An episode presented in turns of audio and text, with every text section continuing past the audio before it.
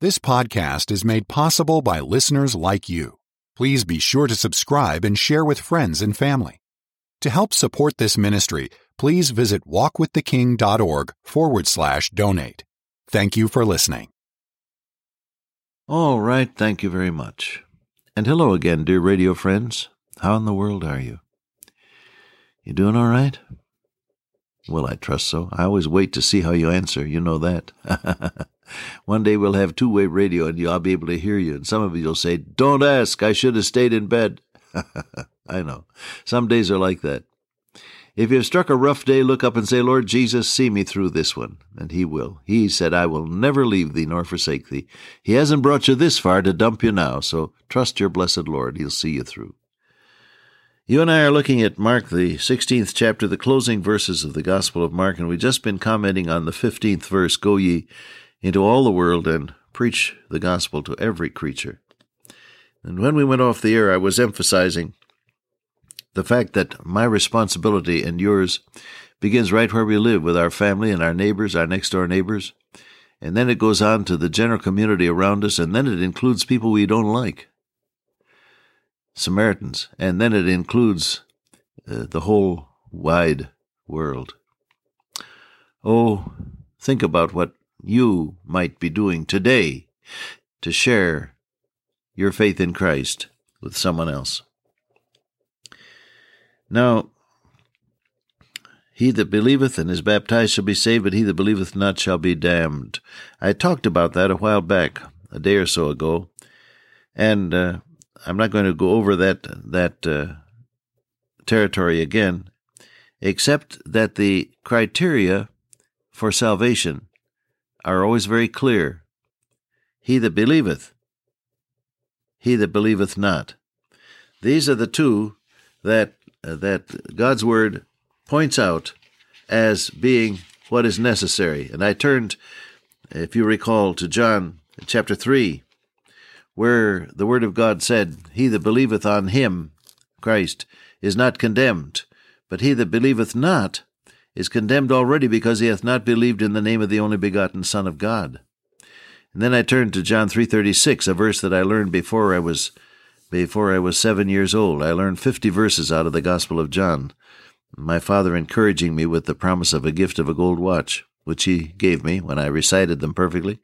It was a good watch. It never ran very well, an old Reliance. Any of you old timers remember a Reliance watch made by uh, some uh, clock company up in New England?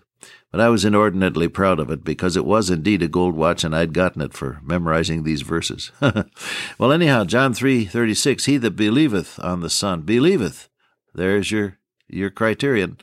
Believeth on the Son hath, not will have, but does have everlasting life. And he that believeth not the Son shall not see life, but the wrath of God abideth on him. You're not going to be condemned if and when you are consigned to hell. You're condemned already if you've rejected the Lord Jesus Christ. That's the truth of the gospel. And you have it again here in Mark 16:15. Now he says he that believeth and is baptized and I covered that I hope those of you who believe in baptismal regeneration won't write me a scad of letters and quarrel with me because I do respect your position. Indeed, I do. You have every right to believe as you do. But for me, baptism is an act of obedience to the divine command as a testimony to what has happened in saving faith. That's where I'm coming from on it. And uh, it seems as though that tallies pretty well with most of the interpretations by the evangelical world at this point. Two ordinances God gave us one, the Lord's Supper, communion, the other, believer's baptism. Once you've trusted Christ as Savior, you confess Him in believer's baptism, which uh, we believe is by immersion in water. Now, verse 17 These signs shall follow them that believe. In my name shall they cast out demons, they shall speak with new tongues, they shall take up serpents, and if they drink any deadly thing, it shall not hurt them, they shall lay hands on the sick, and they shall recover. Now, let's not make a, a, a difficult business out of this. In other words, a lot of folk have quarreled among themselves as to whether these verses apply to today.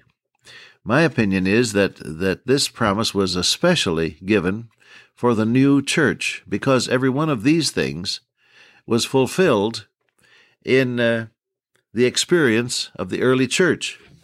For instance, it says, They shall take up serpents. Well, Paul the Apostle fulfilled that, didn't he? When, after having been shipped, shipwrecked, uh, came out of the cold water and somebody built a fire, and uh, uh, out of the sticks that had been laid on the fire came a, a, a viper and uh, bit uh, Paul. Well, it says he shook him off and felt no harm, and the people were amazed because they expected he uh, would have uh, he would have uh, died from the snake bite. So uh, when the barbarians saw the venomous beast hang on his hand, they said, No doubt this man is a murderer. He shook off the beast into the fire, felt no harm. When they looked, he should have swollen or fallen down dead. But after they looked a great while, saw no harm come to him, they changed their minds and said he was a god. well, uh, in my opinion, uh, our Lord Jesus uh, allowed every one of these promises to be fulfilled in those early days. Now, the next question is Does it still happen? And I have to answer it will happen every time God wants it to happen to prove the truth of the gospel. You and I, in this civilization, don't really need to see this kind of miracle to know that Jesus is real. But where there is a need for a miracle of this kind or any other kind, now follow me carefully. Where there is a need for a miracle, either of this kind that we read in, in Mark 16 or any other kind, God is still in the miracle business. Hubert Mitchell came back from a missionary trip a few years ago and told me uh, the following story. He and Rachel came to see us while we still lived on the campus of uh, the college, and they sat in our front room, and this is what he said. They had visited uh, a certain church out in the Pacific Islands where uh, he was familiar with the work and had, had gone out there to uh, minister. They had visited this church and had been told the following there were a group of people who uh, had banded together to destroy this little church and all of its people. People who were bitter against the gospel and who had banded together to do that. Now there came an evening when the believers were gathered in their little church. A simple affair it was, uh, of uh, brick walls and thatched roof, that sort of a thing. They were gathered in their little church, singing and praying, and now came these folk who had banded themselves together to destroy, to destroy this entire congregation. They were going to burn the place down and the people with it. But nothing happened. They stood around and finally went away. And Hubert Mitchell told me someone asked one of them later on, what was it that you just stood around and then you went away? Oh, they said, didn't you see the flames? Didn't you see the flames?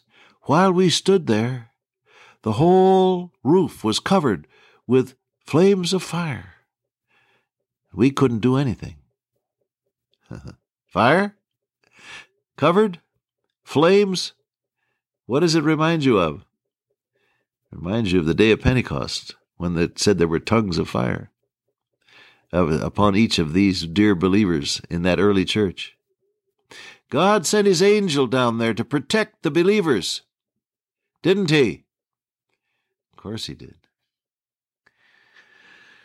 Now, I think it would be presumptuous for you and me to go out and pick up a rattlesnake and say, Now I'm a Christian, so I can pick up a, slate, a, snake. I don't believe that that is what is included in this promise. If you do, well, we'll have to wait till we get to heaven, and as my father said, we'll be in heaven one day and you'll know I was right. he was never wrong about anything. no, I don't believe that that's indicated for Bob Cook to go out and pick up a rattlesnake. We have a few of them around here in the mountains. And I give them a wide berth because I don't believe that that promise applies in, in to me in that connection. I don't I don't go over to the medicine cabinet and take out a bottle of iodine and drink it and say now let God protect me. That is the uh, that is the the highest form of presumption. You're you're tempting God if you do things like that. All I'm saying is, where a miracle is necessary to prove the truth of the gospel to any certain kind of people, where a miracle is necessary to prove the truth of the gospel to any group of people, God is still in the miracle business. And He determines when and how that kind of miraculous intervention is going to occur. All right? I'll give you another story from Hubert Mitchell. He and Dave Morgan, of course, were missionaries out in the South Pacific uh, before the outbreak and just after the outbreak of World War II. And Hubert was trying somehow to explain to these natives what it meant for the Lord Jesus to be nailed to a cross. They had never seen a nail. What is a nail? Well, he didn't have any nails. Uh, everything out there was quite primitive. And he didn't have any nails. What is a nail? Well, he tried to describe it. It's a piece of metal with a, a head on it that you can hit and a point on the other end. Uh, they didn't quite see it. One morning at breakfast, he decided he was going to open one of their prized treasures, a can of oranges. Whether they were mandarin oranges or whatever they were, I don't know. He was going to open a can of oranges. He got the can opener and opened the can of oranges and poured them out. And in that can, believe it or not, there was a good sized nail. How it got there, who put it there, who knows. But he brought that nail out and said to the chief and to the people who gathered around, Now I've been talking to you about the fact that the Lord Jesus Christ died for our sins on a wooden cross and that he was nailed there with nails through his hands and feet. This is a small nail. Of course, they used much larger ones when they crucified the Lord Jesus, but this is what a nail looks like. And he showed it to them. They shook their heads, yes, now I understand. Could God plan in a packing house for somebody either by design or by mistake to put a good sized nail in a can of oranges? Could he plan that? Yes, he could. Did he know that a missionary named Hubert Mitchell would need an illustration that would enable primitive minds to understand? Yes, God knew, and He planned, and He worked it so that the truth could be preached. All I'm saying, beloved, is this you can count on the God of miracles today. When divine intervention is needed to prove the truth of the gospel, God is still in the miracle business. Hallelujah. Believe Him and trust Him all the way today.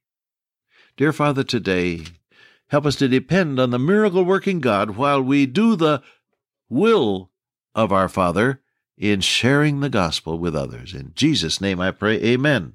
Till I meet you once again by way of radio, walk with the King today and be a blessing.